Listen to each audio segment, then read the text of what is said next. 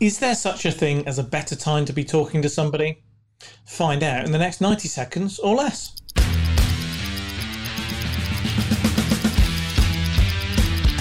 Big thanks to Mark for sharing this tip with me, and he's quite right. There is a good time to be talking to people. If you want to get the best out of them, pick a time when they're happy and relaxed. They're more open to have a conversation, more open to uh, responding with positivity, and uh, if you ask them to do you a favor, they're more likely to say yes. So pick a time. Not always possible to do if you've got to schedule meetings, but do think about what is the best time to schedule a meeting or to plan that conversation. For example, don't pick, uh, pick the afternoon slump after lunch when it's the carbohydrate coma period.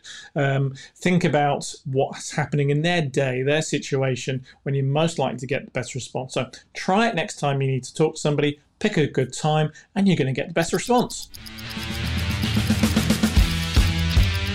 Boost your business daily thanks to the 90 Second Business Secret Podcast. Hit that subscribe button now and make sure you don't miss an episode.